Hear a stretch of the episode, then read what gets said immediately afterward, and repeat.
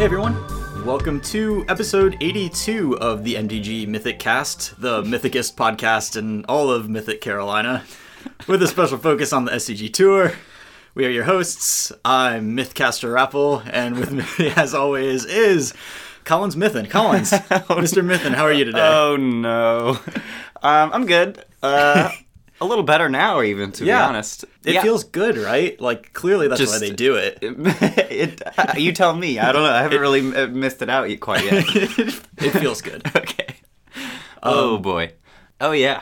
It's you know I'm I'm sure people will figure out where that segue is going pretty quickly, but uh, I mean, honestly, let's just barrel on into it. Like, I don't really want to take time for the keeper mole and stuff today. I kind of just want to talk about these announcements because usually we record and then like 15 minutes after we're done recording, they make a big announcement. yeah. But this time we we did it right. We we haven't rec- recorded quite yet, and it feels like earlier today was what happened. So Yeah, yeah. So, uh, of course, we're talking about the big organized play announcement where basically they, instead of us not having PPTQs and not having anything, they said, all right, here's what you get. So now we know how to qualify for the Pro Tour again, which Yep. is, of course, actually Mythic Championships now. right.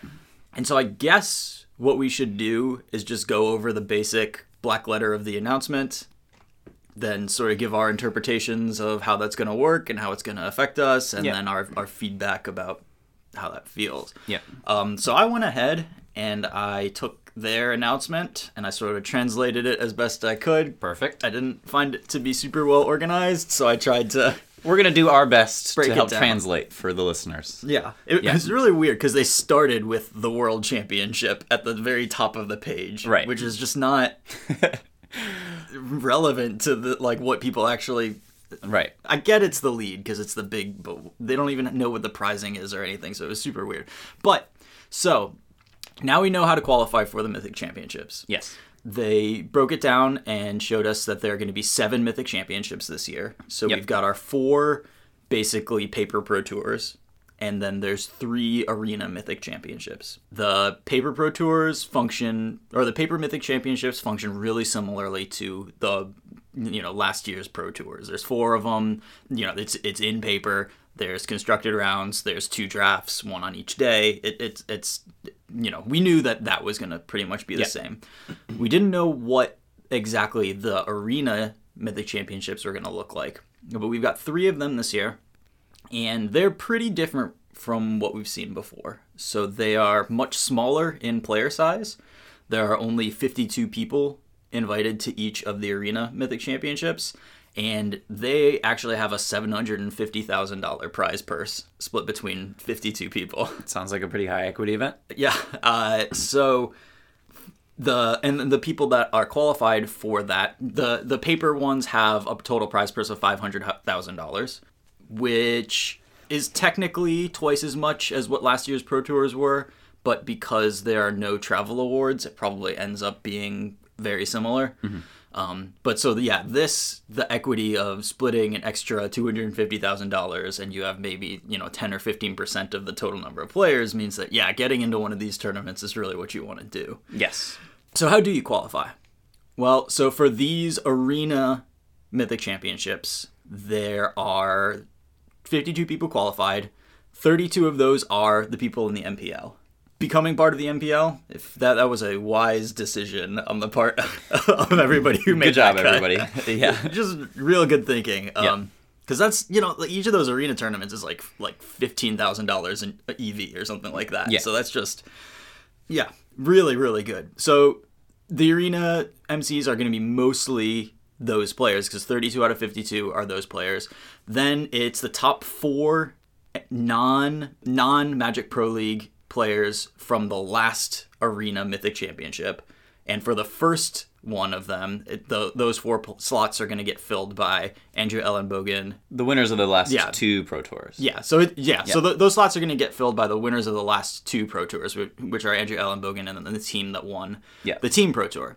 Um, and then there are going to be 16 arena qualifiers. And the way this works is during the season that they say this is the relevant month for this arena mythic championship the top 1000 mythic if you hit top 1000 mythic in constructed or limited, and it's not clear if you have to have that spot at the end of the month or if you just hit that at any time in the month. Um, I assume that they'll clarify at some point. I also assume, I think it's reasonable to assume right now that you have to end up there at the end of the month. I think it so. doesn't really make any sense otherwise. Yeah. But So top 1000 mythic in constructed or limited. So 2000 players, uh, Yep. we assume. And then you get a token that allows you the qualifying weekend to play in an event on Saturday that's sounds pretty similar to the events that exist on arena in that there's a max number of wins and a max number of losses and if you hit either of those maxes you're done with your event and all the players that hit max wins qualify for the sunday part of the qualifier which is day two, effectively. Day two, yeah. Yeah. And that one is a Swiss tournament where the top 16 finishers in that tournament qualify for the Mythic Championship. Right. So it's a pure arena, sit in your underwear at home sort of qualifier. Great. thing. Yeah. Yeah. Um, they have said that Sunday is not best of one, but they have not said that it's best of three. So it might be that standard duo format yeah, or something like that. They've kind of demonstrated recently that they're willing to do some interesting things with the format structure. Yeah. So it'll be interesting to see what they can come up with, I guess, there. Yeah, and I mean, I, I'm not like. I guess we'll get to the analysis part in a little bit. Sure. But just Yeah. off the cuff, like I'm not totally against them experimenting some to make it an accessible format, and especially if it helps watchability on Arena or anything like that. Mm-hmm. Um, but man, I I really do like sideboarding. Sure. Yeah, yeah. so that's that's news that i mean that's that's how arena works kind of the really big news that we were waiting for though is how are we doing paper ptqs Yeah. because this is a new thing it's nice to have this new arena thing but we really were hurting because we were missing our pptqs and we want to know what the replacement is we've always had ptqs and not knowing was was kind of painful basically we're going back to the old ptq system big Yeah. ptqs for example, the two first two paper pro tours of the season qualifications are done for them. I think our PTQs are finished for the second uh, MC of the the year. So I think those are all done. So the only things these matter for are the second half of the year, which is Barcelona and then Richmond towards the end of the year. We've got a season of PTQs for Barcelona, which they've said they're going to be 150 PTQs, so probably pretty large tournaments. Um, these are open tournaments, anybody can play in them.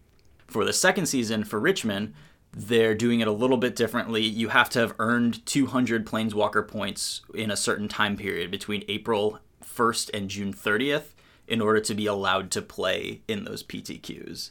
Um, so that's kind of interesting. Uh, other qualification methods for the Pro Tour besides just those PTQs, um, we've still got top 8 in GP, qualifying via MOCS or Magic Online PTQs. 11 wins at one of the uh, Mythic Championships gets you to the next Mythic Championship. Yep. And what is really cool, got buried a little bit, but I'm kind of most excited to see this, is that uh, last chance qualifiers are coming back. So this is a thing that hasn't existed for years. Right. Like actual PTQs for the Mythic Championship, but it's At the Mythic Championship. yeah, right. Yeah. Um, which is cool because the Mythic Championships are at Magic Fest, so at GP Yeah. weekends. People are going to be there anyways who aren't qualified for the, uh, the for the Mythic Championship. Yeah, yeah. And it was always a cool storyline. I remember reading like sideboard coverage. The sideboard was like the official website where they Wizards covered uh, events. But I remember reading sideboard coverage, and you know it was always really cool to see somebody who had like grinded in in an LCQ the day before the Pro Tour started, Yeah. doing well in the Pro Tour. So. Right. So this is really cool. But yes, the Pro Player Club is pretty much disappearing. Uh, at the end of 2019, it, it's completely gone. The concept of pro points clearly is disappearing with that. There's some sort of you, you there's a mythic point system Right. that you get only from the seven mythic championships. The only thing that it determines right now is worlds invites. And I don't want to talk too much about worlds, but it's a 16 person invitation tournament where the people invited are the last year's world champion, it's the seven winners of the mythic championships, and then the top four mythic point earners within the MPL, and then top four mythic point earners that are not in the MPL. which kind of makes sense because there's no way somebody who's not automatically queued for all seven of these could compete with somebody who's just playing in all seven. Yeah, I, that's a good choice by them, I think, for yeah. sure. Yeah. So yeah, that's it. I mean that that's the basic breakdown here is that we've got these arena qualifiers and then we're getting PTQs back. We are losing the pro point system. It's a lot, you know, to just sort of like process and take Yeah, in. yeah, But yeah, whole new system set up for us. Yeah. it's crazy. yeah. So what, what are your thoughts? I mean, it's a lot, right? And it it's kind of tough to really try to dive into all this after already making the decision to kind of ignore all of these things and focus only on the SCG tour. Yeah. And I still will be pretty much focusing only on the SCG tour, but you know, it I'm just happy that everybody knows what's going on now, right? That's a big deal. That's a big deal, you know, and the announcements are like it's a lot of information and it's hard to digest. Um, but it sounds like most of these changes are good and kind of forward thinking, right? They're trying to kind of create this new structure Yep. from the ground up and really doing a lot to get rid of the old structure, which uh, which I like. Um, I think that people are often like afraid of that kind of shift in like these big things, but the system's always going to be changing, and I think it's better to like have these shifts every you know every like 10 years or so right? It doesn't have to be like and it shouldn't be very often but um, stuff like this is necessary in my mind Yeah. and that i'm happy about. In terms of like all the specifics and stuff i'm definitely gonna have to digest more of that um, and really see kind of like how that affects me and how that affects you know the players that i'm close to who i know that are grinding towards these things. I know several people who are you know currently in the top eight of the mythic ladder grind for Yeah. the mythic champi- championship. Zan has been in my apartment for the past like two weeks. And he set up his big computer and he's grinding for it. Uh, so the, all that stuff has been interesting to watch. Um, so it's also good to hear that there's going to be a better structure to the arena qualifying for things Yeah. that's not just top eight mythic pl- players get to go. Because this tournament structure while kind of foreign to us at least it's a tournament structure. At least it's not just like you have a month grind go for it. I hope you end up in the top eight of the thing. And we'll email you to let you know if you are. right right. Yeah yeah yeah. So so when i when i heard about that i was pretty relieved that you know there was like a going to be a real tournament. And i've heard i've already heard mixed reviews on people's ideas of that tournament and people's expectations of that tournament. Somebody told me that they were concerned because it, you'd have to like top 16 the biggest grand prix of all time or whatever. Um, but i think they might have been overestimating how many people would be in these things. I mean, that's probably not it's at least 2000 right. um, but it's also doesn't it pull from like multiple months? So it could end up being like four thousand people. I'm not entirely sure. I think it, it sounded to me like there was going to be a specific qualifying season and it was going to pull the top thousand from that. Like they'd Yeah. say, this is the month for it. This is Right. Mm-hmm. the month where, where ladder matters. And then Top a thousand for both limited and constructed. limited and constructed. right? Yeah. So you can focus on what you, I, I like that. I'm Yeah, really glad yeah, that you get to focus on what you, what you enjoy playing. So that's cool. Right. I just really wish that they would do traditional drafts on Arena as playing it, drafting with other people. But th- I think that's my that's going to be my biggest complaint with Arena until they fix it. Yeah. so I, I agree. And it, it does also kind of bug me that, that right now, and I don't know if they've announced plans to change this, but ranked draft is all best of one. I One of the things I really like in Limited is adjusting my deck between games. So. It's it's extraordinarily important. The best you know the best sealed players I know are always uh, like completely reconfiguring their deck uh, post board. You know in, in in that kind of match. Yeah. Um, and those concepts can still definitely apply to uh, to draft and everything. So yeah. So hopefully that that changes too. But you, you know, like we're still Arena is still technically a beta right now. true, So, true. Um, and Yeah. that that's one thing that I like about you know because there are not TOs and stores and stuff invested into these arena qualifiers, mm-hmm. they can take feedback and they can make changes hopefully pretty quickly. You know, they they run one or two seasons of this and they see this isn't working, let's do this differently and they should be able to change that relatively quickly without upsetting too many people's like investments of time or preparation or anything like that. So Yeah. so I, I think even if this isn't quite perfect, it's showing number one that they have a have listened to the feedback about the like top eight Yeah, thing. yeah. And they're not doing that. And I think that's excellent. Yep. So I'm completely okay with this arena qualifier thing. I I kind of wish it qualified more people.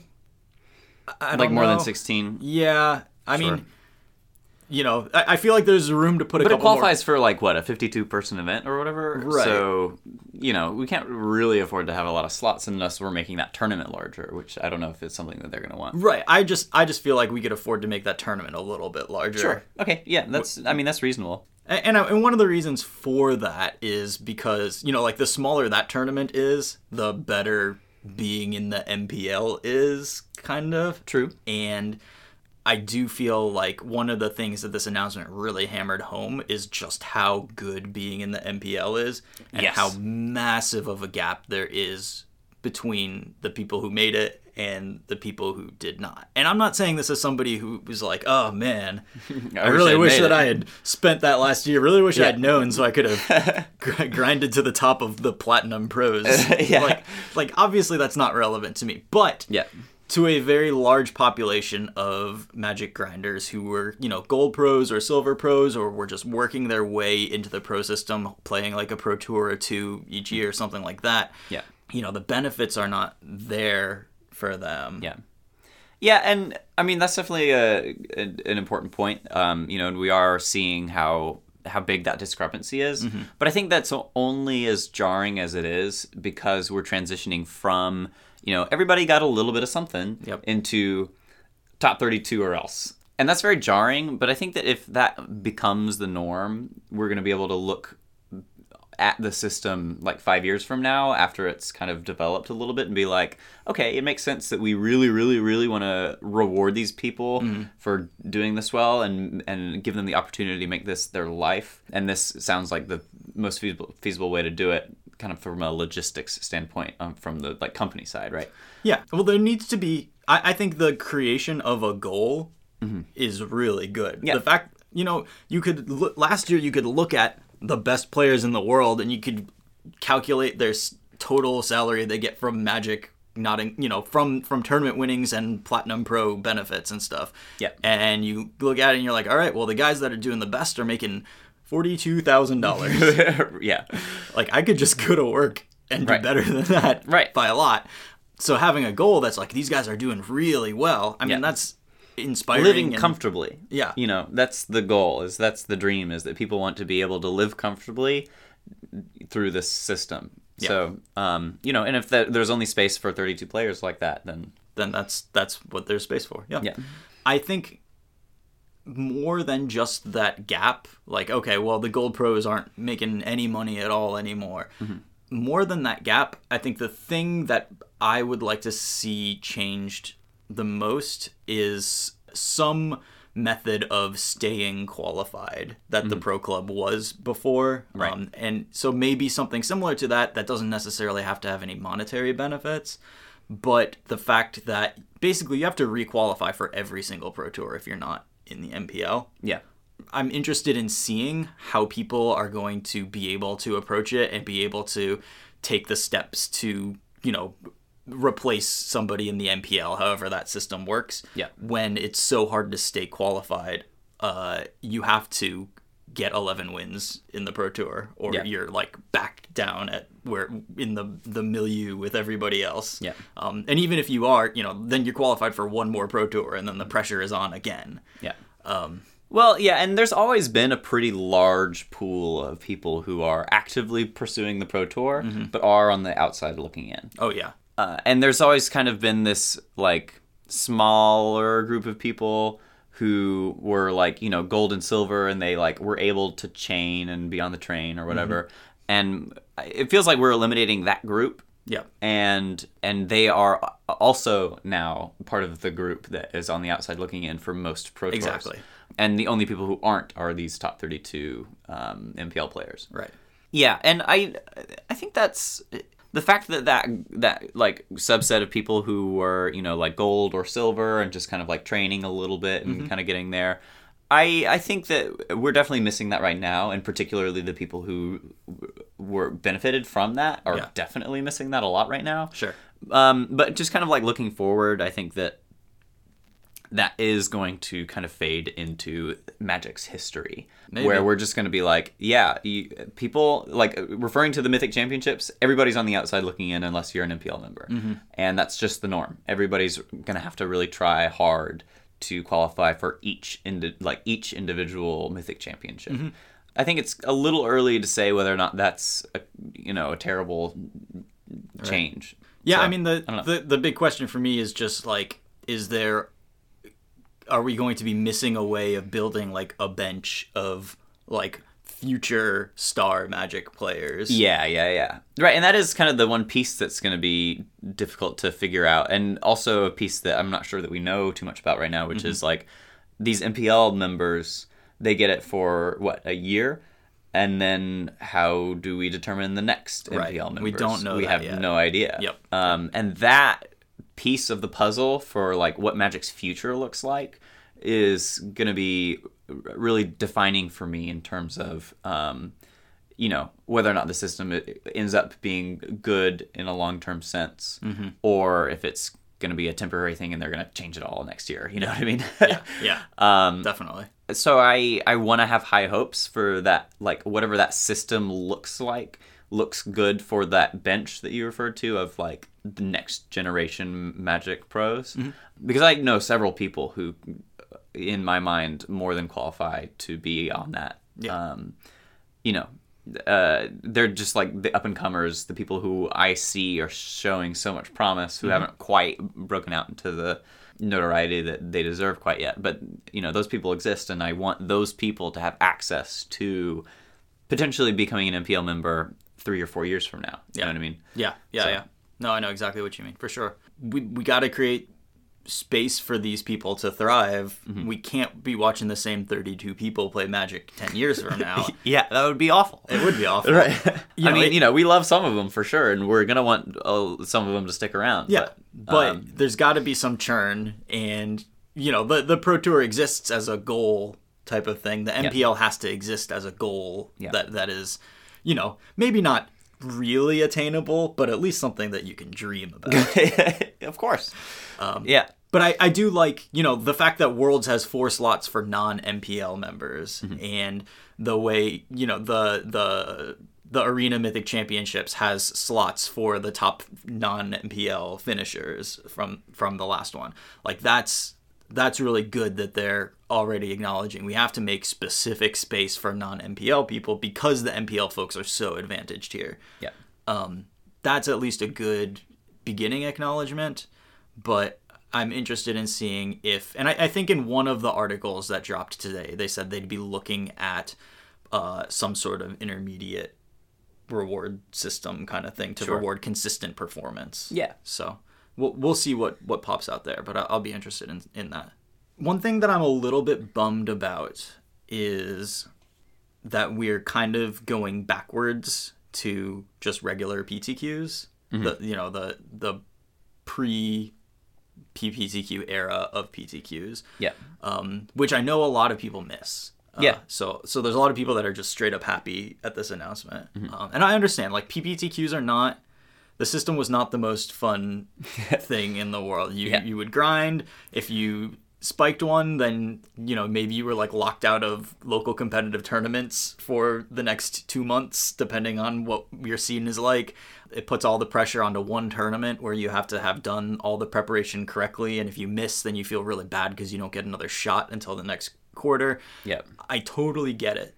I don't love the super top heavy nature of a PPTQ in general, where Just the normal PTQs. yeah, Yeah. where you go to a tournament and by the end of PTQs, you know, most of the PTQs that I went to were multiple hundreds of people, and the only prize was for first place. Right. You know, you got some cards if you didn't get first place. Yeah. Uh, but you spent your your whole Saturday, and if you didn't get first place, you felt like, dang it, I didn't I didn't get it, I didn't get there. What I would really really like to have seen is some sort of maintaining of kind of the PPTQ system, just in that if there were a points system that rewarded performance and then somehow at the end of the year those points translate into invites to tournaments or um, some sort of you know Uh, you know lower level version of like pro points where you could earn them from like lots of different stuff or you could potentially earn them from like small qualifier tournaments in stores that would replace PPTQs, and then you could get more points by doing well in the full size PTQs, and you could get more points by doing well in a Grand Prix. Mm-hmm. And then you could feel like, okay, well, you know, I got, you know, 15th place in this tournament, but Yeah. I got a couple of points. And so maybe that makes me want more to go to a tournament next weekend and pick up some more points so I can turn this into something. Um, you know, the SCG Tour just does a great job of making you feel like you're accomplishing something. Every time you get like a top 16 in an event, it feels like, all right, great. Yeah. And then you can see your name kind of rise a little bit on their leaderboard and be like, yeah, we're doing it. Yeah. you know? Like like this thing just already exists, so I, I just feel like WotC should just copy it. I mean, maybe. Uh, who knows? and and you know in some way that encourages play at local game shops would be really Yeah. the ideal here Yeah.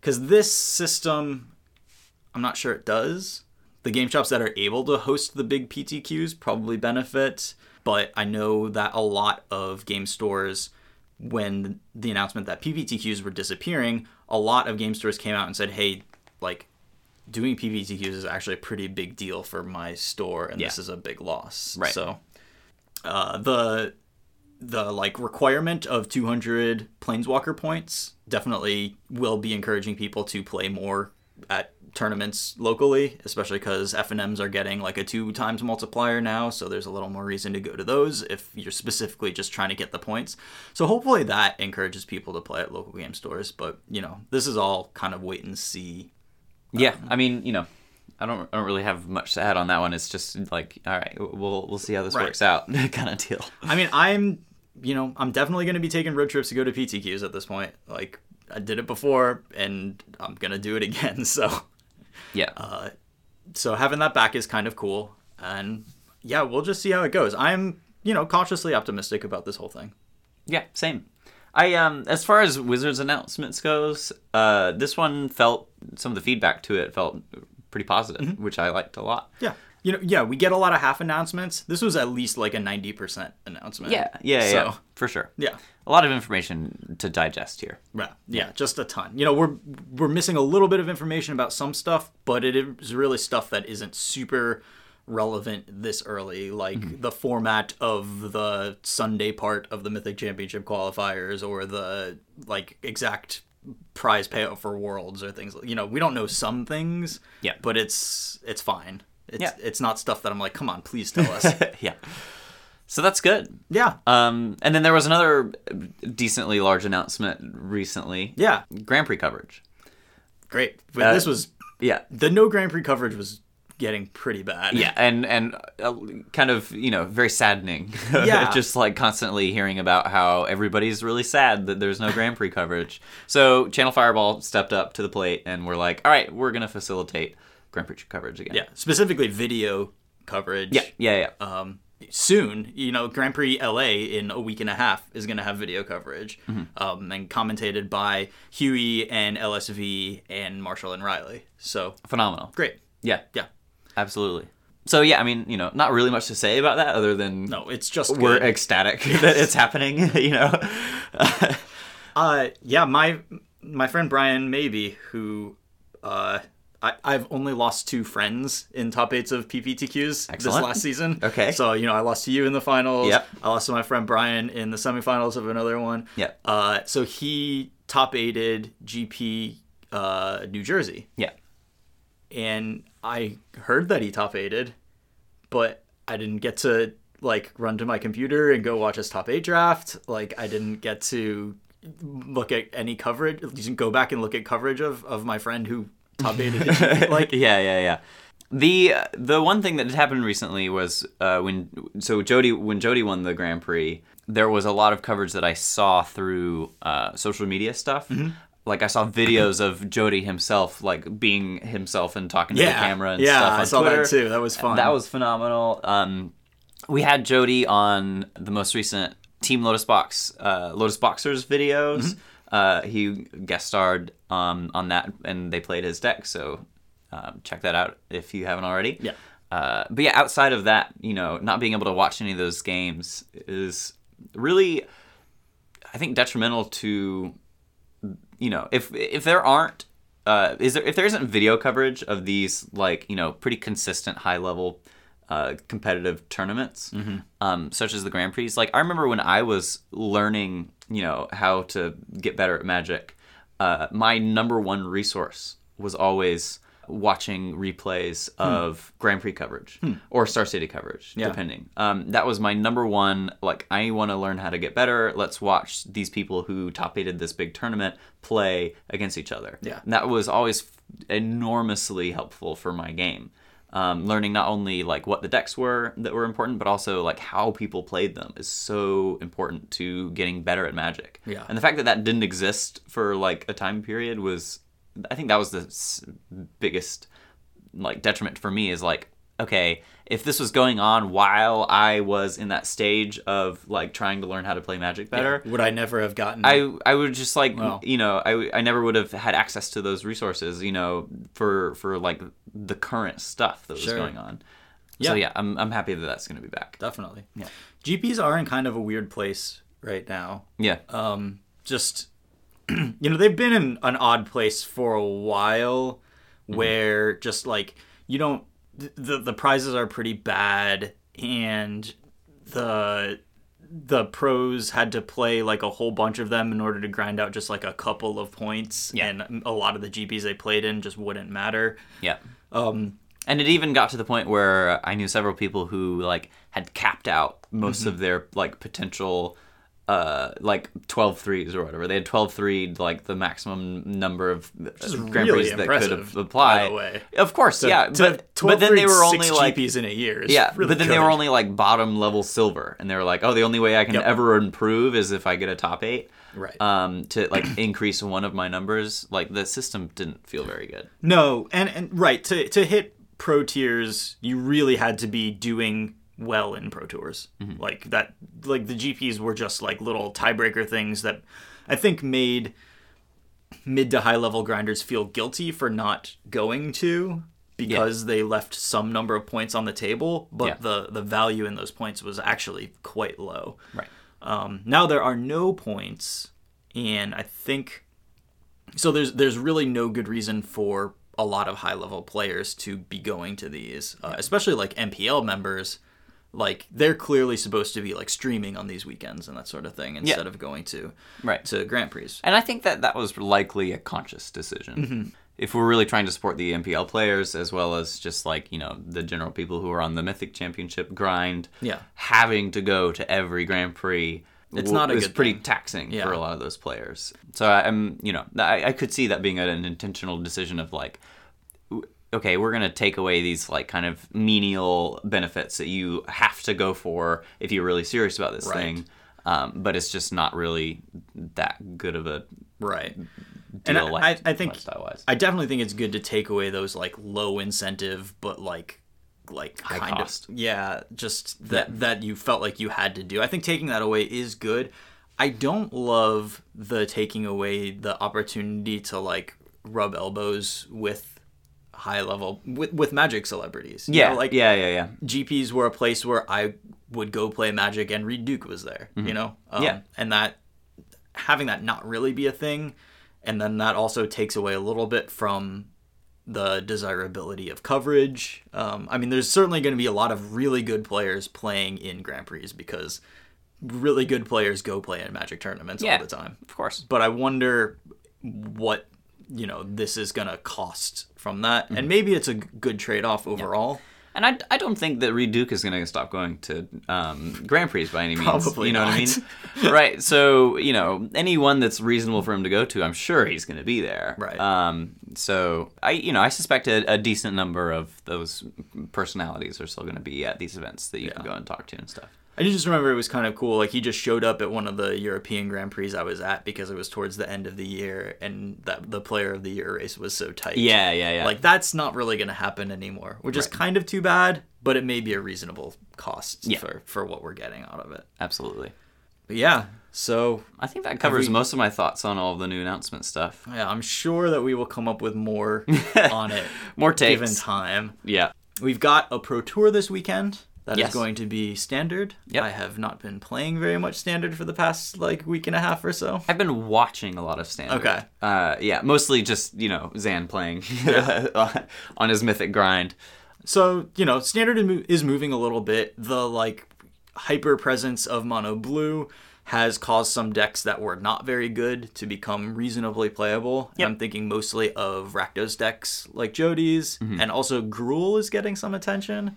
Yes, absolutely. It gets on board and doesn't mm. really care that they're drawing some cards with Curious Obsession if I'm doing four or five a turn. Gruul is like the mid-range deck right now that really utilizes the strategy um, or the resource that I like the most, which is you could be dead soon.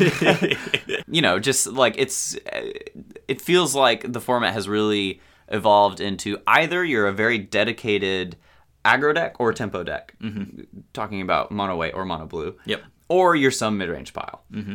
Or you're a control deck and are trying to go over the top of the mid-range piles. But the the control decks seem not great to me because they just don't effectively go over the top of the mid-range piles right now.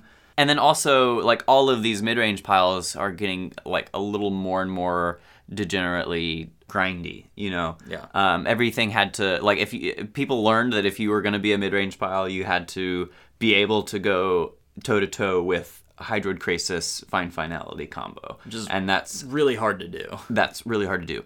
Jody found a way to do it with uh, Red Black, which Mm-hmm. was really interesting. I've been watching Zan grind out Sultai consistently, um, mostly on the back of Rix Maadi Reveler, which is Interesting. um, closer to Bedlam Reveler than we anticipated. See, Um, I in my early experiments with that and trying to make a mid-rangey deck sort of like that work, I found that I had more trouble. I, I found I was having more trouble triggering spectacle than I would have thought that I would have, Uh-huh. and that Rix Maadi Reveler often uh, was tough to turn into a Bedlam Reveler in those decks. Yeah. I, I guess I guess that Mm-hmm. problem has been solved a little bit. Well, it you have to work for it in Okay. term not in terms of really deck building, but in terms of the way that you play the games out. Gotcha. A lot of the lines that I've seen Jody take were like pretty unintuitive. That were all oriented towards maximizing your Maadi Revelers in- in, strange ways. I think that the reason that he's specifically had so much success with that deck, to put it, things in perspective, he top eighted the the o- SCG Open Mm-hmm. in Dallas. Uh, he made the finals of the PTQ on Friday at the Grand Prix, and then he won the Grand Prix. This is a pretty good run. yeah, all with the same deck. Yeah. Um, if you want to watch him play it, which might be a very unique experience because we, there's been very little coverage of it outside of the SCG Right. Dallas, um, you should definitely check out the YouTube video Team Lotus Box. Definitely. Uh, he plays through a match with uh, Jeremy and Zan. And yeah, the lines that he was talking about were uh, pretty unintuitive, but worked out phenomenally well. And they just completely outgrinded a Sultai deck, from what I remember. But Gotcha. Um, Another, uh, the other card besides Rix Maadi Reveler that I think is really important in making these Rakdos and Gruul decks good is uh, that Rekindling Phoenix is just insane right now. Yes, yeah. Rekindling Phoenix, I've been blown away by. Also, a big piece that is important for um, the grind value, specifically against find finality decks, is Dire Fleet Daredevil. Sure. Because that card just is find finality. Yeah. Um, and it, it kind of exclusive. Sometimes it's a removal spell, Right. But it's just find finality, and you get back a Phoenix and a Siege Gang Commander. you know what I mean? That's some value. That's decent. Yeah, Um, and, and the fact that Phoenix is so you know presenting a Phoenix twice against Black Green is a big problem for Black Green, and also against like the mono blue decks. Resolving a Phoenix tends to just be, if you can force through the Phoenix, you win the game pretty much. But you know, But we don't want to spend too much no. time on standard. because we really do want to talk about modern. Um, Yeah. We've got regionals coming up the Yes. weekend after the Pro Tour. We've got Magic Online, PTQs are are modern right now. Mm-hmm. Um, yeah, so there's lots of stuff going on in modern. I know you've got a really sweet deck. To I do we want to start off with that or I, I think I, I want to do a little bit of state of the format yeah stuff. Catch us up on what's going on in the format. Yeah. Um, so I have a sort of 50-50 like super proud, super embarrassed thing going on right now where I'm ready. I uh, I was trying to figure out what to play for the PTQ this past weekend. Yeah. And I started putting together Phoenix, and then two things. One was I, knew that there was a ton of Phoenix, so I knew that number one, like other Phoenix decks were main decking Surgical Extraction, and other non Phoenix decks were ready for Phoenix. So mm-hmm. I didn't 100% want to be on that, and also. The cost of four Phoenixes and four Scalding Tarns is above my mana trader's limit because Phoenix is 50 ticks right now. Yikes. Uh, and I, I didn't really want to bother trading for Phoenixes Yeah. in order to run it in a PTQ. And then, so I, I started looking at other options. And I don't think I would have ended up playing Phoenix anyways, but that sort of kicked me in the butt to play something else. Yeah. And I I thought that Dredge seemed really well positioned. So I played Dredge in the PTQ because it's quite good against Phoenix. It's especially good against the burn versions of Phoenix, Mm-hmm. uh, the mono red versions, because Creeping Chill is so busted in that matchup. Yeah. And so I played Dredge. I kind of played poorly uh, in at least one match. Uh, died kind of early. My dredges were a little bit medium for, for at least one of my matches. I, I need to get more reps in with the deck though. Is is Yeah. one of my big takeaways. Playing Dredge is one of those decks where you're you're playing something other than Magic, and you kind of have to learn those rules a little bit better. I mean, one of my losses came from a strictly bad magic decision, which was I decided to attack with an Archimedes when I should have blocked with it on my opponent's turn. Yeah. Um, and that has nothing to do with, Yeah, yeah, with that's dredging. fair. That's fair. so so that's the like slightly embarrassing part. I did not do well. I did not play super well, Mm-hmm. but I think my deck choice was very good because that top eight was four dredge decks, and the top thirty-two had five more dredge decks in it. Was it uh, the numbers that I saw? That might not be completely accurate, but it looked like when I pulled up the goldfish. But yeah, just kind of looking at the Swiss standings of the the modern premier event, it was just it's just number one dredge. dredge, number three dredge, number four dredge, number six through number six through what ten? well, it's just that's mostly just because they list the decks Oh, okay. all together. No, that's fair. like that's that. fair. Yeah. Um, but yeah, yeah, like just an insane amount of dredge in Mm-hmm. the modern PTQ. A huge increase over one day before in the modern challenge. Yeah. But people also take the PTQs more seriously. The- Yeah. Like like people who are not just like constant moto. This is my hobby. People like like play in the PTQs. I, I, I think I have a couple of reasons for this. Number one, there's a lot of lava spikes in modern right now. Mm-hmm. Yeah. Um, because of the printing of Skewer the Critics, Yeah. etc., and Yeah. and how it works with with Arclight Phoenix. So having being a creeping chill deck is quite good. Absolutely. Uh, also because of Arclight Phoenix, yes, some people are playing Surgical Extractions main deck, Mm-hmm. but also a lot of people are running Surgical Extractions as their primary graveyard hate, and Dredge is set up to beat a Surgical Extraction. That's Yeah, that's the- not going to beat you in the way that Leyline or Rest in Peace or now Spellbomb is going to beat you if people are choosing Surgical over other graveyard hates. And it's it's interesting how Creeping Chill specifically has completely changed that dynamic. Mm-hmm. Because pre Creeping Chill, I would have told people that Surgical Extraction was the best graveyard hate against Dredge. Mm-hmm. Because if you, especially if you're a Snapcaster Mage deck, because if you can Surgical Narcomoeba and Bloodghast, it was just over. Mm-hmm. Uh, for dredge, but now the burn plan is so realistic that you don't. Sometimes there's some matches where I play and I didn't need to have a single creature. And they Yeah. just died because I creeping chilled them like three times and conflagrated them twice, and it was over. And there's a goal to like now you have the all right. I want to mill my entire deck this match. Yeah. Because that puts my opponent to eight minus their three fetch land damage Yeah. plus my conflagrate. Right, and a game over. Yeah. right. Um, yeah, and you know, surgical now has too many different. There are too many angles Yeah. that the dredge uh, deck is attacking on that are all attacking your life total in some way. But you know, But that's surgical, good. surgical isn't going to be. Oh, of course. Because they add together into one. No, powerful- yeah. I mean, it's it's still cohesive, Yeah. but there's there's a lot of different angles that are hard to interact with Yeah. on on different axes. So. Yeah. Yeah. Uh, so yeah, I mean, dredge, and then also I think another thing that happened was uh, the burn decks as they exist right now with Skewer the Critics. Mm-hmm.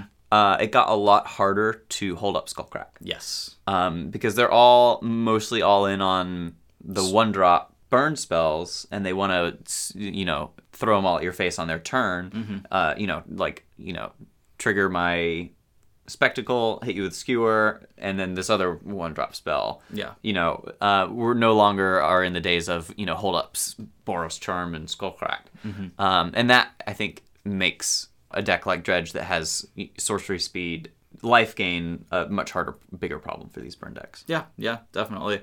And the fact that Dredge just like does it, can do it like multiple turns in a row is just a, a big yeah. problem. Yeah. Um, it's yeah, it's not like playing against Tron where you're like, okay, turn three onward I have to start worrying about a Thragtusk. No, it's just like, oh whoopsie, uh, creeping chill, and you're like, oh oh no. I wasn't ready. yes. yeah. Yeah, and combine that with, you know, they might on turn one have like chump blockers that they have no problem throwing in front of your your uh, persistent sources of damage. Yeah. And yeah. But in general, Dredge is just in a very good place right now. Uh, and that's why crushed so hard. Yeah. Uh, in that tournament, you know, Dredge is very beatable. Once you once people want to beat Dredge, they will. And like Rest in Peace seems like an insane card right now. Yeah. So I, I would encourage anybody who leans towards Rest in Peace decks to. Or Tormod's Crypt. Tormod's Crypt And- is fine. People discover why I'm excited about that in a little bit. Well, why? uh, all right. We'll, we'll do this for one more minute and then we'll go into why yeah, I'm yeah, excited okay, about all that. right. Noble Hierarch decks have not been doing very well lately. Yeah. Um, that's one of the reasons why the Arclight Phoenix decks can afford to run main deck surgical extractions. Yeah. Because they scared them all away with their gut shots, and then the the Noble Time to Hierarchs are switch gears a little bit here. Yeah. yeah. Modern Challenge had some slightly different results. A lot of Death Shadow stuff going on. Yeah, as well. yeah. Death Shadow has risen to the top in many contexts Mm-hmm. of. Um, it's Death Shadow's pretty significantly back in a tier one way in my mind. Yeah, and not just Grixis. Uh, it's mostly the same player who has kind of done well in several different tournaments, but uh, he won the challenge and uh, did well in the PTQ and shows up. This is uh, Lalauba Yeah. with basically old school Death Shadow Zoo, kind of. No, yeah, yeah. I mean, he's bringing back the old school become immense Temur battle rage combo. Yeah, with uh, four Temur battle Yeah, rage. four battle rage, three become immense, and he's got swift spears and wild Nacatls uh, in his deck as well. So this is like a Suicide Zoo, Yeah. just old school Suicide Zoo. The last time I played this deck, it had Gitaxian Probe in it. Yes. Um, so, but it's the same. It's just the same deck. you know, I think that the Gitaxian probes are now thought seizes, from what I can tell. Yeah. Even down to the two lightning bolts. I think that I've just like played this deck, which is hilarious. Did to me. it have Mishra's Bauble when you were playing it? Because that's No, it didn't. that's a thing that has like It in, in this deck it pumps Swift Spear and Tarmogoyf is basically all that it does, which is fine, I guess. It feeds become immense. Mm-hmm. Um, yeah, my old evaluation of this deck was always like this seems like a worse infect, Mm-hmm. um, but it's an it's an infect that doesn't lose to gut shot and thing in the ice, so that's kind of Definitely bonuses there. that, that's a big right now that's a big big plus. And I the biggest benefits that I got out of playing this deck was that I played it at a at a time where people really didn't know that I was going for the become immense Temur battle rage stuff. Mm-hmm. So they looked at my three mana and I'm attacking them for four, and they're like, "This is fine." And then it became 20. 20. right, yeah. So that kind of gotcha element was the biggest draw to that deck for me. It was mm-hmm. like, you know, everybody at the time were focused on other things going on in modern. But I think that this player in particular might be getting a lot of equity from Oh, you forgot about Become Immense Steel Battle Rage, huh? Because you can definitely look like Jund Death Shadow. Sure, yeah. Depending on your draw. right. I guess Wild Nacatl kind of Yeah. like it gives it away. But yeah, yeah. Definitely. I- I'm sure that at some point mm-hmm. Become a Team Steel Battle Rage completely took opponents by surprise. And even if the curve is like Wild Nacatl into Tarmogoyf, you know, I I'm sure there are plenty of modern players who are are not going to associate that with Become Immense and Team Battle You're, yeah, So- that's definitely true. I, I probably would get got by it once before. yeah, yeah, yeah. N- now that we've talked about it, hopefully not. um, Yeah, but it is cool. I'm, I'm excited to see that back for sure. Yeah. So I was just thinking. So now let's Okay. segue into your thing after talking about options going forward. So, Yeah, great. so because because I think your thing is going to be an option going forward. It I, qualifies. I hope so. So we've just got some basic stuff. I think Amulet seems very good to beat up on graveyard, graveyard decks. decks. Mm-hmm. Um, it is great at that because of how many Bojuka Bogs you can. You, you're you're you're kind of playing a million Bojuka Bogs. Yeah. Um, Tron can do a similar thing. You just run all the relics of Progenitus. Um, the Whir deck is good against Dredge and Phoenix. Uh, you can get run over by the burn decks. Boggles could be okay, but I don't actually want to play Boggles in a tournament because that doesn't sound very fun to me. Yeah. Um, but you have a deck that does sound very fun to me. Okay, so we were talking about electro dominance. Yes. And I decided to look into it, mm-hmm. um, as I promised I would. Uh-huh. And I found a deck list that I looked at and just uh, as probably five minutes after looking at it for the first time, I was I was playing it in a match on, on. Uh, so thank you, ManaTraders. But um, so I looked up some Electro Dominance decks that had posted results, and I stumbled across an Ar- Arsenal Munch build. Is it a 5 list or? It was a 5 list. Okay. Um, just, you know, uh, regular old part of the 5 dumps. Mm-hmm. Um, Arsenal Munch, for those who don't know, is Sean McLaren. So, you know, definitely a name that I recognize and respect. Yep. And let's just let, let me pull up the list and go through it for for everybody because I'm gonna. This is a new archetype, um, or not? I mean, you know, It is. I mean, Yeah, it it's a new is. archetype. It, it doesn't function the way that decks like this Yeah. have functioned. Uh, so I'm not going to be able to say burn and everybody knows what I'm talking about immediately. So I'm really going to break this deck down into uh, kind of what's going on here. Yeah. The core of the deck is uh, so we've got electro four electro dominance and four as foretold, um, and those are trying to cast four restore balance or four ancestral visions. So those are our zeros. Restore balance can only ever be cast through one of those cards. Yep. Uh, but ancestral visions you can just suspend on turn one. Sure. It's great. And then every once in a while you kind of have this like value electro dominance for three cards, or if you have your As Foretold out, you just have three cards. It's great. And then, you know, to kind of uh, assemble that combo, we have the full 12 cantrips. So four Opts, four serum visions, four sleight of hands. Yep. And then the other piece of this, which really makes it all work together with um, restore balance, is four greater gargadons. I mean, this this the existence of four greater gargants in this deck is what sells me on it yeah, for sure. And and the way that this deck plays out feels a lot like Legacy Sneak and Show, where Huh. yeah, because you're resolving this combo that just ends the game. Yeah. If you have a Greater Gargadon out and you have As Foretold out, your Restore Balance will end the game. Uh, because you can sacrifice all of your lands and cast your Restore Balance, and they have no creatures and no lands. And then, you know, in the next turn or two, you're going to have a 9 7. Yep. And additionally to that, you have your As Foretold out. Yep. So you can draw more spells. You just get to cast all of your spells. and you don't really care about having no lands. for sure. Um, so the number of times that I put various different modern decks in the spot of okay, you have no lands and uh, no creatures, and I have a nine seven. Modern is just not equipped to be able to beat that. Oh. You know, modern you have to pay mana for your spells. um, and then also the other thing that I found happening a lot was that sometimes you can just like throw things on suspend and then cast a value restore balance with an electro dominance Mm-hmm. uh, to just like really get a lot of cards out of your opponent's hand. There were several Sure. times where I just like you know put myself down to very few resources, but my opponent as well, like on turn two or whatever. Gotcha. So you, yeah, you just use it as like a mind twist, basically. Um, Yeah, exactly. Yeah. So there were there were a ton of different ways that this Wow. uh, this deck could combo together to just really eliminate any potential for your opponent winning the game. I yeah. I'm wondering if this doesn't also want to be a faithless looting deck. it could be. I, I just don't know. You know, if since raw cards don't matter if you're resolving restore balance. Mm-hmm. It really didn't feel like they did as Yeah. much. Yeah.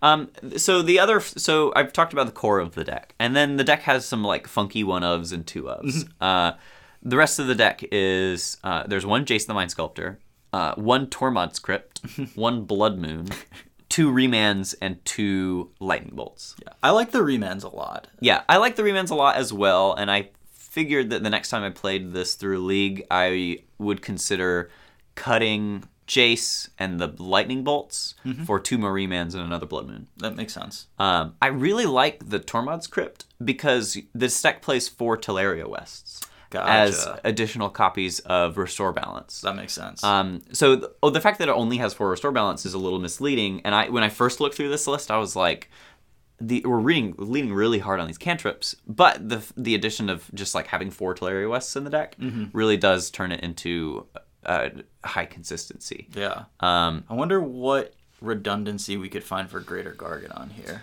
I looked. Okay. There is n- no card to like Just Greater nothing. Gargadon. Yeah, the only other card that's like Greater Gargadon, where you can just sack out all of your lands at once, Mm-hmm. is a creature. And I don't want my opponent to have a creature when my restore balance No, resolves. no, no. There's like this one mana goblin that's the one one that get like you can sack a land and it gets plus something plus something. Oh yeah, yeah.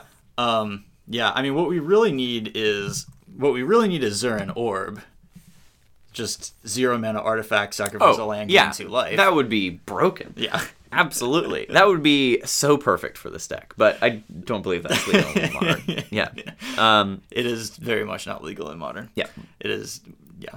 Classic, classic card though. Yeah, Zuran Orb. Yeah, so but Greater Greater Gargadon uh, really does fit well as you know. It's kind of like the one card that you're always digging for, and you'll Yeah. find your other pieces generally. But you're always like all of my cantrips are always like, all right, Greater Gargadon, please, please come And, here. and fortunately, Greater Gargadon is super resistant to any kind of disruption. Like it doesn't Yeah. get thought seized because you can put it, you can suspend it immediately when you draw it, regard, Yeah. Mm-hmm. like on turn one if that's what you need to do.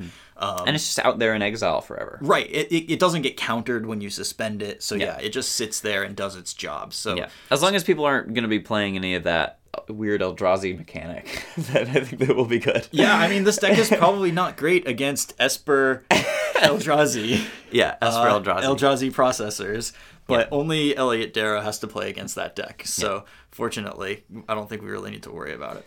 Yeah, but th- so kind of the biggest reason why I was so I, if in love with this deck initially is that it's a new archetype. None of my opponents knew what I was up to, um, and then they all like you know whenever I put a restore balance on the stack and sacked all my lands, they all paused for a while and then conceded. so you know it's it's a new archetype which is really cool um, because we don't we don't get that very often Right, these days Definitely. and it was clearly very powerful. I played it in my first league, and we know what that means. I easily 5 5-0 0 every time. Yeah, now my list is posted, so that's pretty good. But it, I just it's just the exact same 75 as uh, Arsenal Munches from his earlier 5 0. So, uh, but yeah, I mean, the deck t- looked really cool. I think that there is definitely some tuning elements that need to happen. The numbers of two Lightning Bolt, two Remand feel strange to me. I just don't think that Lightning Bolt is good at all in Modern right now. Yeah, I think we can. As- Well, online for sure. Right now, Mm-hmm. you can make a call that you're not playing against Noble Hierarch decks, or at least have your Noble Hierarch solutions in the sideboard of your deck is perfectly fine. Yeah. Maybe different in Paper Magic depending on what you're playing in. Yeah, that's that's definitely fair. But yeah, I and I was super impressed. Just the the combination of as foretold, Greater Gargadon restore balance. Yeah, it wins. It Yeah, just wins. That just wins the game. Yeah. Um, and I thought that like maybe there would be some times when it wouldn't win, but it, it just wins. Yeah.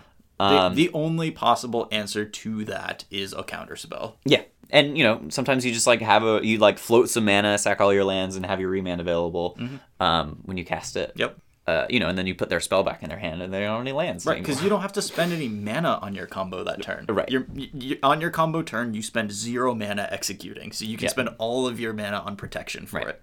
Yeah, and the kind of the harder things to resolve are people understand that resolving the as foretold is it. Yes. But that's why it feels so much like Sneak and Show, where you have this, you know, two and a blue Mm-hmm. spell that you cast and resolve, and if you do, you typically win. Yep. So that's all pretty crazy. I wonder if there. I know we've got a couple of flex slots, and this would take more than that. But I wonder if there's a world where you want to be running a couple of Simian Spirit Guides, and then you have your you're like an As Foretold Blood Moon deck, and Mm-hmm. you just resolve one of those, and you likely win the game. I could see it, yeah, because the Blood Moon, the one of Blood Moon right now feels like Sean McLaren was probably just trying it out. A lot of these numbers feel like, oh, you know, throw Jason in there. Let's Yeah. throw some bolts in there. Let's throw some brand- remands. in brand new deck. Yeah, yeah, yeah. Let's throw a blood moon in there. Um, you know, and all those seem pretty reasonable. And you know, there's like two additional blood moons at the sideboard and stuff. Sure. There's a cryptic command in the sideboard. That was a big question mark for me. Right. It was like fine one time I drew it, and it was like good. It, but it was, you know, it, honestly, it would have been better as a, another dispel. That, that's, that's literally what I was thinking. Right, Right. yeah. is don't we just want as many dispels as we can bring in? Yeah, yeah, yeah. No, the dispels are phenomenal post board. Yeah. Um, because you know it's like the flusterstorm of of uh the deck. It's just you know counter your counter spell. Not really much you're gonna be able to say about this. I mean, in, modern, when you aim a counterspell at a counterspell, that's that's the end of the stack usually. Right. Like yeah. there, be with no free counterspells, there's not really such a thing as a, a counter war in, Yeah. in modern. Right. So Dispel really, really shines. And I and I, I boarded in the two Dispels against all the blue decks that I played, and they were phenomenal. Yeah. Um, I, I was just able to go turn four, as foretold, with the blue up. They countered it. I countered back, and the game ended. Yeah. It was just over. you know, I was like, wait a minute. I thought. Don't I we thought still were have Magic to play? nope. um, yeah. So that was pretty crazy, and very low amount of enchantment hate right now Hmm. in modern is what I found. Because I didn't run against any in my league, and then I was kind of curious, and I like went through and looked at what people are packing for are, for enchantment hate, and this just yeah, not a lot of nature's claims, a lot more Yeah. abrades and ancient grudges. right. So that was all pretty cool. I, I have to imagine when you do get your as foretold nature's claimed though, it, it just feels like your opponent is cheating. Like how how could this happen to me? How dare you? It's like somebody has like a containment priest or something. You're like, what? No. yeah. But yeah, I mean, so I've been playing. I'm. I'm not gonna lie. I've been playing. I've only played one league with this deck. Mm-hmm. Period. Uh, I've been playing a majority legacy to prepare for um, Syracuse. That's going to be in a couple weeks. Makes sense. But I was able to sneak away to do this. Had a phenomenal time. Can't wait to go back. I'm there's. I'm playing in an IQ this weekend. I'm gonna do my best to find the cards for this. See, and this this is the thing. This is the one problem with the deck is how are we going to scrounge up two paper copies of this deck right, this right, weekend? right. Ah, we, I'm sure we can do it. You know, all these are just like blue red modern cards mostly. They so- are, but we uh, have you know we we share a source for blue red cards. So. True, true. Yeah. I, I mean, I, I think between between Tucker and Lee and a couple other people, we should probably be Mm-hmm. able to to put this thing put this thing together yeah, twice. right. I hope so. I would love for both of us to play I, it. I really want to play this if I can. Yeah, Yeah. for sure. Yeah. I, I really don't want to. Because my my original plan was to go ahead and run back Dredge this weekend because I Mm-hmm. think it's still going to be fine. I really don't want to play you in top eight. I would love to play against with Yes. this deck. I have a Tormod's Crypt in the main and four Tolaria Wests. It's, it's really nice. Also, your combo just also beats me. yeah, right. Yeah, yeah. Right. Yeah. Turns out uh, Dredge needs its lands to operate Yes. pretty well. You know, and if I'm at like three, maybe you can get I can me get there. Right. But yeah, like restore balance kills Dredge dead just as bad as everybody else. So yeah. Yeah. Yep. Um, yeah, so I, I love this deck. I'm super excited about it. I, you know, uh, I haven't been this excited about a Bonner deck in a minute. And it just fits exactly my playstyle. I love sneak and show com- style combo decks. Just like, beat this. you know what I mean? I Um, I'm totally in here. So, I like very badly want to cut the Jace the Mind Sculptor from this main deck. same, same. Okay. It felt, it, the Jace felt really out of place. And I think they just belong in the sideboard. Sure. Uh, I think Jace is phenomenal in this style of deck in postboard games. Yeah. I've I've Juke always loved having two Jaces in the sideboard of my sneak and show decks. Mm-hmm. Just because the games postboard go long and you just want an extra threat that you cast and they're like, shit, do I counter this? Yeah. Because if I do, I'm like out a force of will, you know, and then I'm gonna die to their combo. Or if I let it resolve, I'm gonna Also die to the dead. Jace. you know. but uh, but yeah, game game ones, I'm I'm less excited about it Yeah. for sure. But the remands I really liked. Um, it felt like just like another good tempo oriented cantrip. Uh, most of the time, where I'm just like super happy to be like, all right, and you don't do that, and I draw a card. I think Remand is excellent in this kind of Um, deck. Yep. and uh, so yeah i i'm super excited to start really tinkering with all these numbers and figuring out where to go with it but um, just the core shell of gargadon uh, electrodominance uh, as foretold and restore balance Yeah, for sure. phenomenal Cool. I'm I'm psyched. Definitely. All right, so for our Patreon question of the week, Panama Kid asks, "Do you think competitive Magic should be top heavy as far as prizes go, so large success is rewarded, or should we try to include as many as possible to encourage showing up to tournaments at all? The former can't sustain a lot of professional players, but the latter can't p- properly sustain any, it seems. Note that most people living off Magic are not tournament players at all." So, you know, talking about the fact that pro players, especially under the old system, had to supplement their income with articles and stuff, and that Yeah. was really the, the primary means was content creation. Yeah, and yeah. it probably will be going forward as well. Yeah, for sure. Uh, One of the parts of this question that I kind of want to focus on is um, incentives to go to tournaments. Yep. and a lot of people are uh, hurting right now because they feel like a lot of the incentives that they had to go to these tournaments are gone because they wanted to go to these tournaments for the dream of making it big, right? You know, the dream of like spiking that tournament, and doing really well, uh, you know, kind of like having that like possibility was like a really big call for a lot of people to really hit the grind and stuff. Yeah. And I I don't think that's a bad thing to exist. And I think it was pretty cool and definitely why I got into Magic as competitively as I did. But I I want to point out that I feel like we can do better as a community to bring back the culture of enjoying playing Magic to play Magic. Mm-hmm. It feels like so much these days everybody's focus in terms of going to tournaments and playing Magic is to win. Mm-hmm. And that's great. You know, it's a competitive game. It draws in competitive people who want to win, and there's nothing really wrong with that. But it, it feels like lately we have used that as the defining reason why we play this game. And I think that if everybody soul searches for a little bit, they're going to realize that that's not really the defining reason that we play this game. We play this game because it's great. Magic the Gathering, I tell people, and I will stand by this, is the greatest game created of all time. And it feels like, especially lately with all of the drama surrounding all of the stuff that's going on, people have kind of lost sight of that.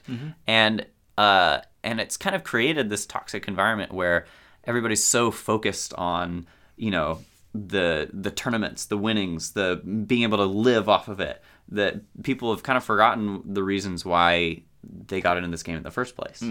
Which is that, you know, I love playing Magic the Gathering. Uh, and if we lose that completely and it is then replaced with I play Magic because I want to do well in a tournament in our minds, it's it would be so much worse, right?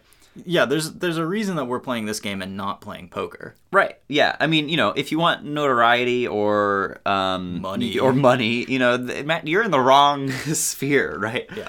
Um, so in terms of, so the question is like, you know, uh, should should Magic competitive Magic be so top heavy as it is right now? And I think this Um, question is really inspired by that gap between the 32 and the MPL and everyone else. Right, right, right. Um, you know, I think that it's cool that that dream exists, mm-hmm. but I'm personally actually just fine with that being a harder to reach goal, but more uh, mm-hmm. rewarding. Yeah.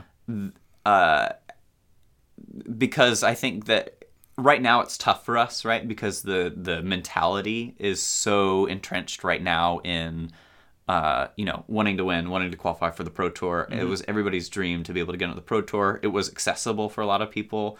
You know, people grinded and got there. Um, and that was a really huge thing for them. You know, even if you've only ever played in one Pro Tour, it was like an accomplishment Yeah. uh, and stuff. But if if we want to really have longevity in this game, I think that the shift away from that being the sole focus of why we play in tournaments, it and trying to shift back even just a little bit more towards being able to enjoy the game and wanting to go to these tournaments to be able to enjoy the game Yeah. and not not completely destroying ourselves mentally when we're doing badly in a tournament. you know what I mean? Because it's it's always the same. You know, I'm always at these tournaments where uh, I've complained ad nauseum about how everybody's first question to me is always, "What's your What's your record?" record? And you know, and that's always felt kind of toxic because I I felt like if I ever answer, I'm you know I'm I'm out of contention. I'm just kind of playing now. Then I would be disregarded in some context, or they would just like not really want to uh, catch up with me anymore at the tournament sites or whatever. This is all atmosphere that is created by everybody's perspective of why you go to tournaments. You go to tournaments to win the tournament, and that you know and the the old PTQ system that we're now bringing back is is facilitates that the the winner takes all thing that made everybody else feel bad. This is why I want points. Right. Yeah, yeah, yeah. I I think it's important to have something to strive for and have some you know uh, have some getting something tangible back out of what we put into these tournaments is definitely a good thing. Yeah. But it has, in my mind, become pretty consuming of all of our perspectives on you know what we enjoy out of going to these tournaments about. Um, so you know that kind of like cultural shift is something that is it's so entrenched in all of us that it's not gonna it's definitely not gonna happen overnight. But I think that potentially making things a little more top heavy uh, and less attainable but more rewarding could potentially bring back just a bigger field of people who play Magic because they enjoy the game. Yeah. I don't want to lose that. And that's you know that's a pretty extreme argument, and you know, and I I, I don't want to say that you know I, I still definitely feel all of those feels very big. You know, I want to win the tournaments. I want that. You know, I Yeah. want all those things.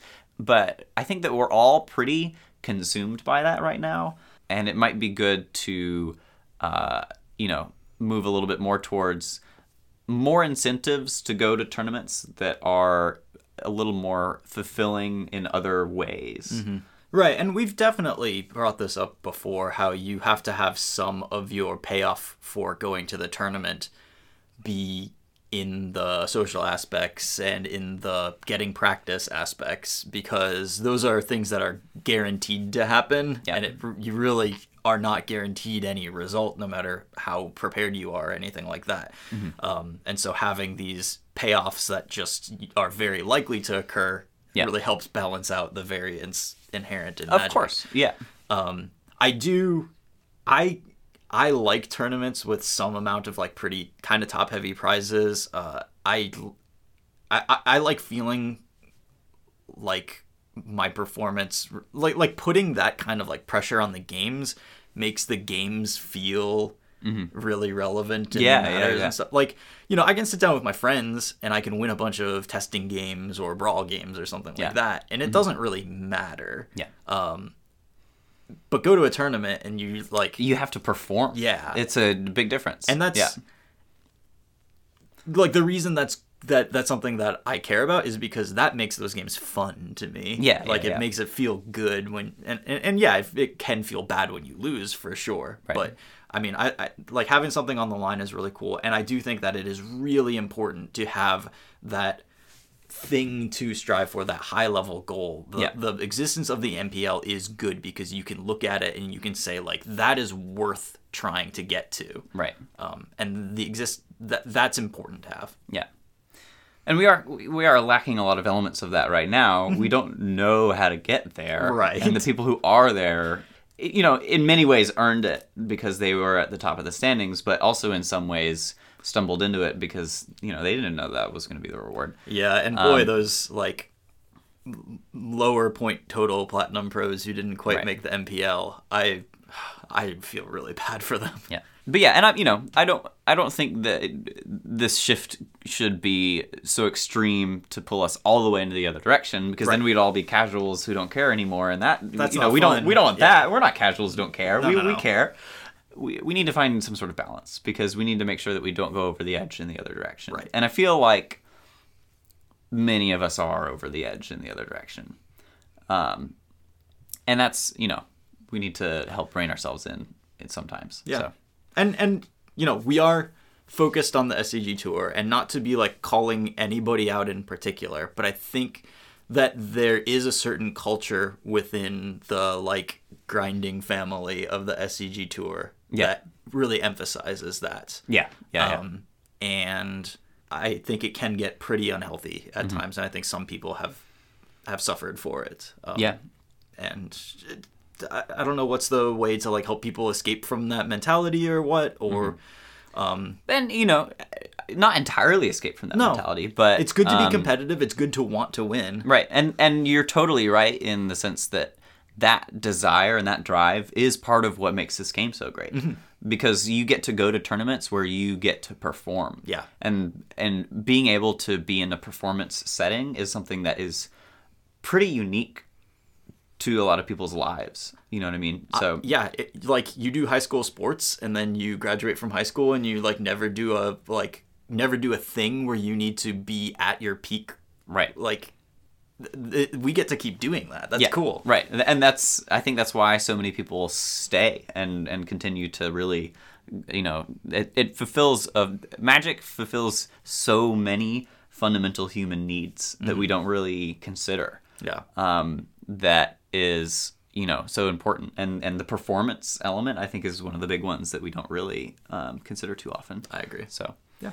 but yeah, just you know, a little thoughts on um, uh, just kind of inspired by talking about why we would want to go to tournaments. Um, and because you know all of those reward systems are changing drastically in front of us so frequently these days that it's you know And you know what? hard to keep up with. it at the end of the day, I don't think the exact system that's in place matters very much to either of us. Yeah, There's ways that they could put it into play that I would like more or mm-hmm. less, Yeah. but I'm gonna keep going to these tournaments. yeah, absolutely. So yeah, yeah, cool. Well, that's it for us today. yeah, So thanks so much to everybody for listening. If you want to find us, you can find our website at mtggrindcast.com. Find links to our Patreon there. We would really love your support. It'd be super helpful to us. Um, you can also find links to Collins' coaching services. Yep. Uh, one-on-one hangout, get some advice uh, if you're trying to hit, hit Mythic in Arena, whatever you're trying to do. I can help. Gotcha. Um, you can also find us on Twitter. I'm tweeting from at CCR underscore grindcast. Collins is also on Twitter. At Collins Mullen. Have a great week. Stay mythic. I don't really know how to mythic. tie that in. Later. Peace. Peace.